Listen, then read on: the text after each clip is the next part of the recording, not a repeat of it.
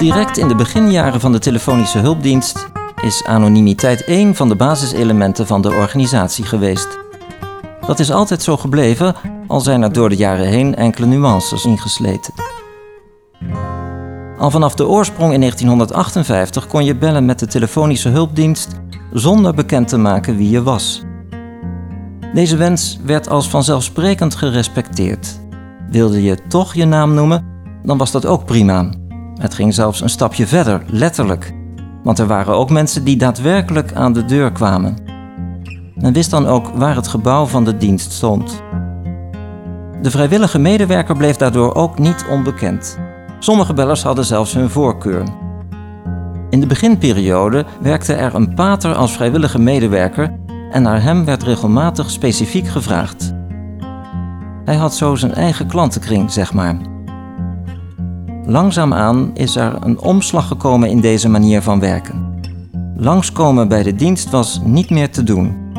Het aantal telefoontjes groeide gestaag en daarmee ook de telefoondiensten. Landelijk werd afgesproken om uitsluitend hulp op afstand te bieden. De vrijwillige medewerker beantwoordde dan ook de telefoon met het noemen van een voornaam, schuilnaam of de naam van de stichting. Daarnaast was het jarenlang de gouden regel dat vrijwilligers hun werk geheim hielden voor hun omgeving.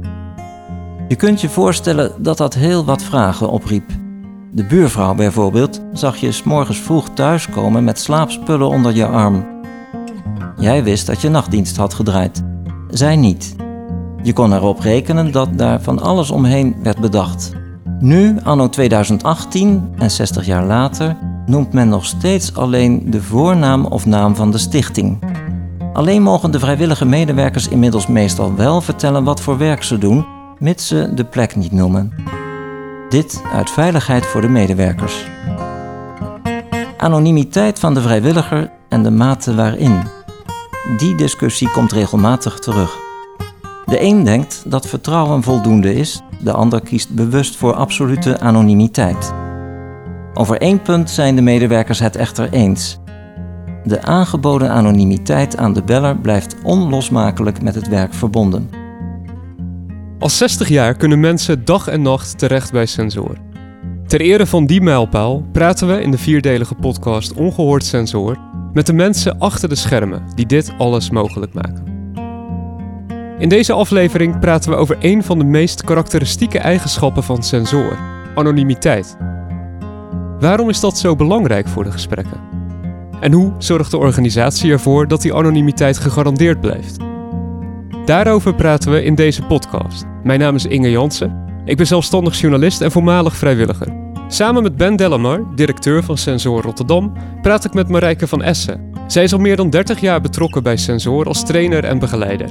En merkte door de jaren heen hoe anonimiteit altijd van belang blijft. Welkom bij Ongehoord Sensor, 60 jaar een luisterend oor. Ten eerste, Marijke, voor jou de felicitaties. Jij hebt meer dan de helft van het 60-jarig jubileum van Sensor meegemaakt als medewerker. Oh.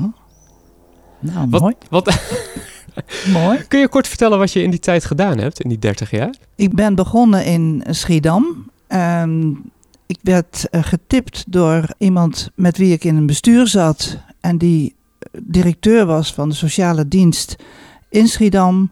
En eh, die zei, er komt een plek daar, eh, want eh, de sensor, toen nog de telefonische hulpdienst Schiedam, wordt zelfstandig. En daar zoeken ze een, een coördinator voor. Ja, het was een eenmanspost daar in Schiedam. Het heette Waterweg Noord. En ik was dus coördinator en trainer-begeleider. Alles in één. Kun je iets schetsen? Wat doe je als trainer? Wat geef je aan mensen mee? De trainingen die bestaan dus eigenlijk uit eh, ja, ze toerusten voor het eh, gesprekken aan de telefoon. Met, dat was in die tijd natuurlijk eh, het belangrijkste. Later is het chat en de e-mail bijgekomen. Maar toen was het gespreksvoering, eh, houding, vaardigheden, kennis over allerlei mogelijke onderwerpen. Je bent bezig met mensen binnen te halen, zeg maar, die vrijwilliger willen worden. En die eh, eh, krijgen een uitgebreide basistraining. Hè? Dus met, eh, dat, dat duurt ongeveer drie maanden voordat ze zelfstandig aan de telefoon zitten. En in die tijd ja, wordt hen van alles geleerd. En gaan, lopen ze ook mee met een andere vrijwilliger om, om het vak zeg maar, te leren.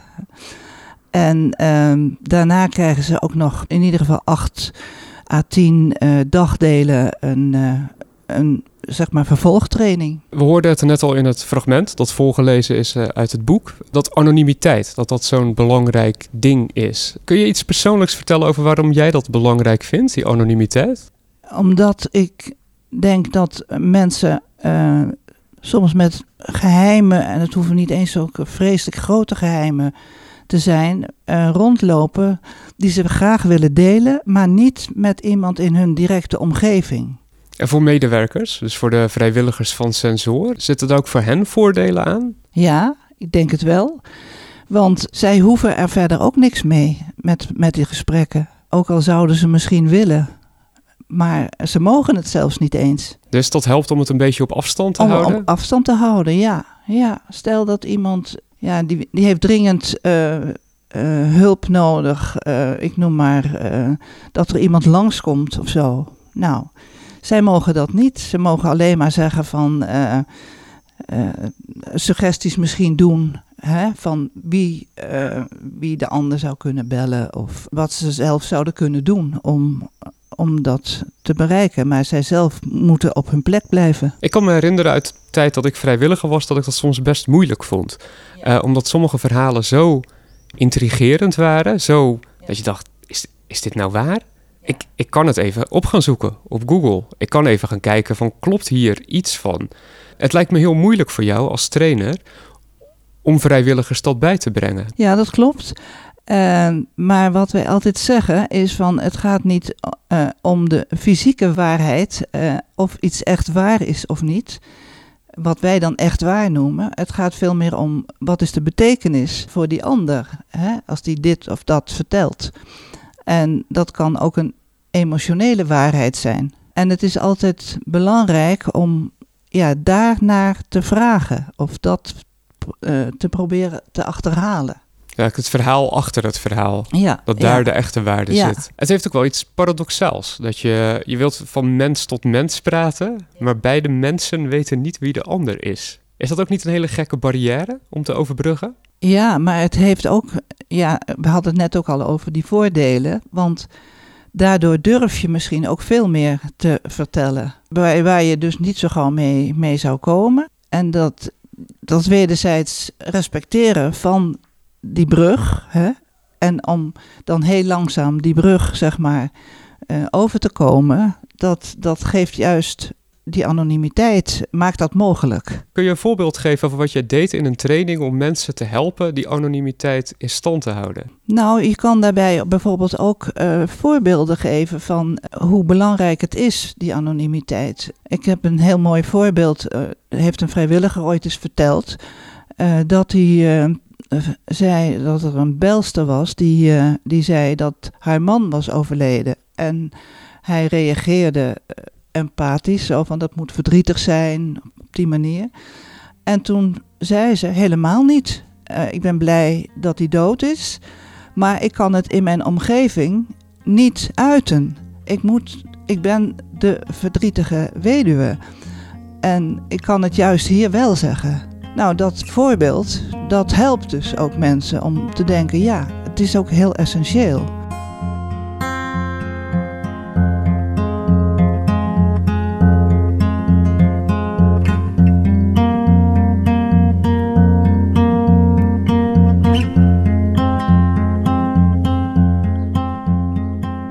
Heb je wel eens overwogen, terwijl je een training gaf of terwijl je rapporten teruglas, uh, van wat nou als we hiermee stoppen met die anonimiteit? Zou het niet beter zijn om dit niet anoniem te doen?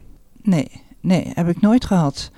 Omdat um, er een, een plek, een ruimte is waar mensen met hun geheimen, met hun woede, met hun angst, met hun verdriet uh, naartoe kunnen zonder dat het direct consequenties heeft. Zonder dat um, de ander jij erop aan gaat spreken als iemand jou tegenkomt, van, maar je hebt toch dat gezegd, dat is helemaal niet waar. Dus die die waarheid die is niet relevant. Zou deze maatschappij ook meer gebaat zijn bij meer anonimiteit? Ik denk het zeker. Want anonimiteit ligt dus heel dicht bij privacy. En eh, de roep naar privacy wordt steeds luider. Juist omdat uh, ja, wij een situatie leven van Big Brother is watching you. Ja, mensen willen toch ook zich graag terugtrekken op hun eigen binnenwereld, op hun eigen beschermde omgeving. Ik vind het zelf heel prettig. Maar ik zit ook niet op Facebook of dat soort dingen. Nee.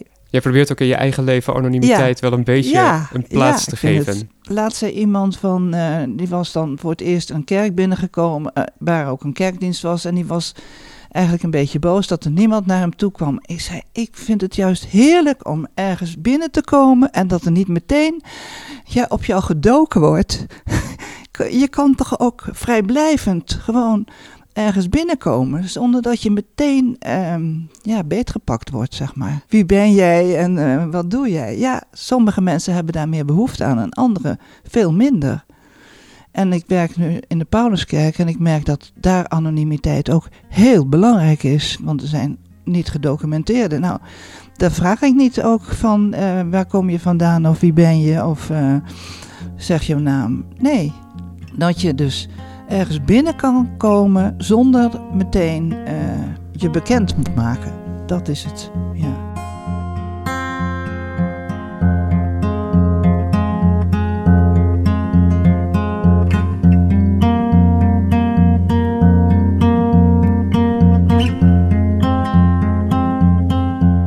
Ben Delamar, jij bent directeur van Sensor Rotterdam.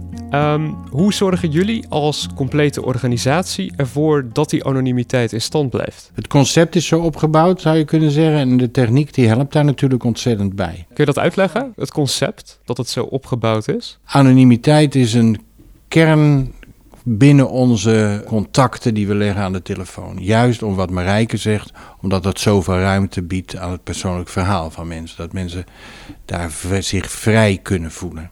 Dus dat is voor ons heel belangrijk. En als je elkaar ziet, dan is het alweer veel moeilijker hè, om anoniem te blijven. Want je hebt dat beeld in je hoofd. Nu heb je alleen een stem. Dus het is heel moeilijk dat iemand wordt getraceerd. Bij chat gaat het nog verder. Bij chat heb je zelfs niet meer de stem.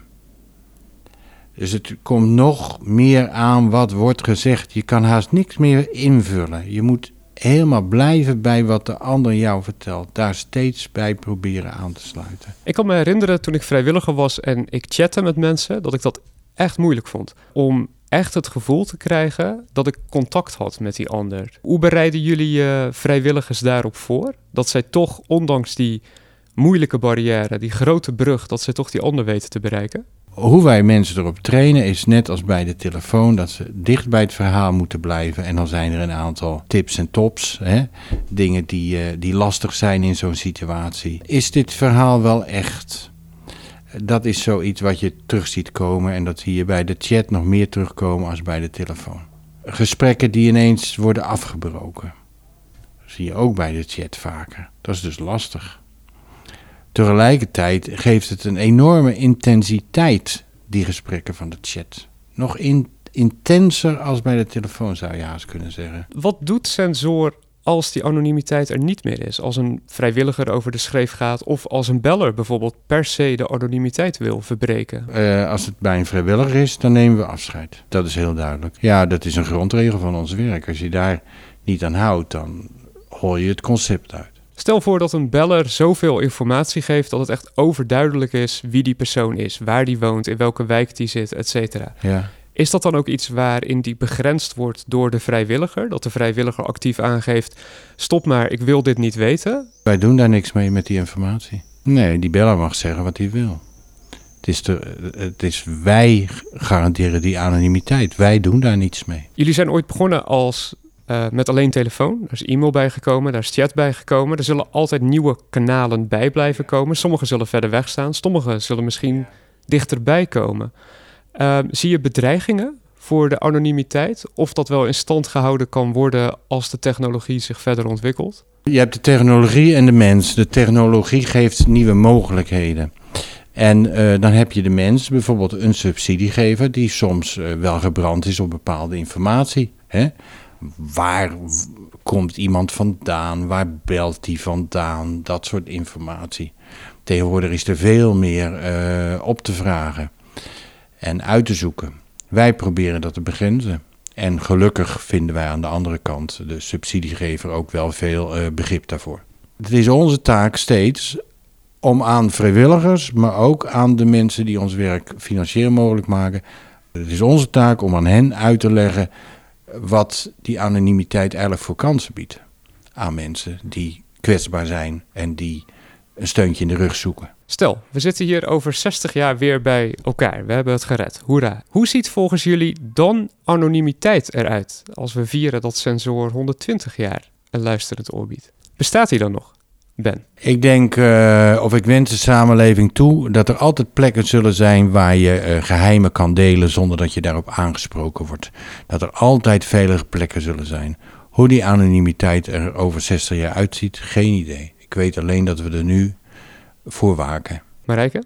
Ja, ik ben het met Ben eens. En um, dat uh, inderdaad de behoefte om die veilige plekken te hebben misschien wel steeds groter wordt. Juist vanwege die technologie en wat er allemaal mogelijk is uh, om uh, ja, zeg maar te achterhalen wie en waar je bent en wat je doet. Dus ik hoop dat, dat ook daarvoor de technologie zich gaat ontwikkelen om veilige anonieme plekken te houden. In deze podcast sprak ik met Marijke van Essen, voormalig staflid en trainer, en Ben Delamar, directeur van Sensor Rotterdam. We spraken over het belang van anonimiteit en de uitdagingen die dat criterium met zich meebrengt. Marijke en Ben, dank jullie wel. Bedankt voor het luisteren naar Ongehoord Sensor, de podcast ter ere van de 60ste verjaardag van Sensor. Op www.luistergoud.nl kun je deze en andere podcasts terugluisteren en meer informatie vinden. Tot horens.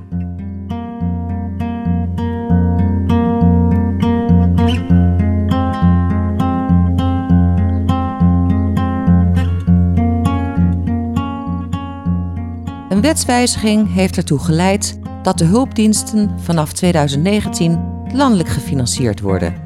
Daarmee komt er ook een einde aan de traditie van 60 jaar telefonische hulpdienst Sensor in Rotterdam en omstreken. De dienstverlening wordt landelijk voortgezet onder de naam Luisterlijn. De regionale afdeling voor vorming en training blijft zijn diensten in Rotterdam en omstreken aanbieden vanaf nu ook aan andere initiatieven op het gebied van informele zorg.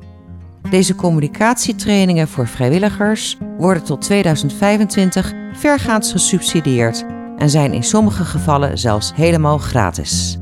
Meer informatie vindt u op de site luistergoud.nl. Gesubsidieerde communicatietrainingen voor vrijwilligers.